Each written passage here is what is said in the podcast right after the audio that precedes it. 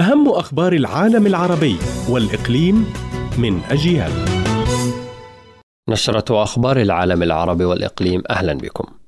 تجددت الاشتباكات بين الجيش السوداني وقوات الدعم السريع في الأحياء المحيطة بسلاح المهندسين بأم درمان. ودوت أصوات انفجارات القصف المدفعي بوسط وشمال الخرطوم بحري.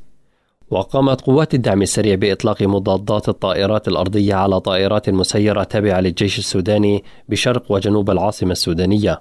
الحكومة الصومالية تعلن حظر تطبيقي تيك توك وتليجرام وموقعا إلكترونيا للمراهنات مشيرة إلى أن هذه المنصات يستخدمها إرهابيون لأغراض دعائية. مصدر أمني أردني يفيد بأن الأجهزة المختصة عثرت على جثة فتاة تبلغ من العمر 19 عاما تحت جسر عبد المعلق. كانت هذه أهم أخبار العالم العربي والإقليم. كنت معكم رمزي تلحمي إلى اللقاء.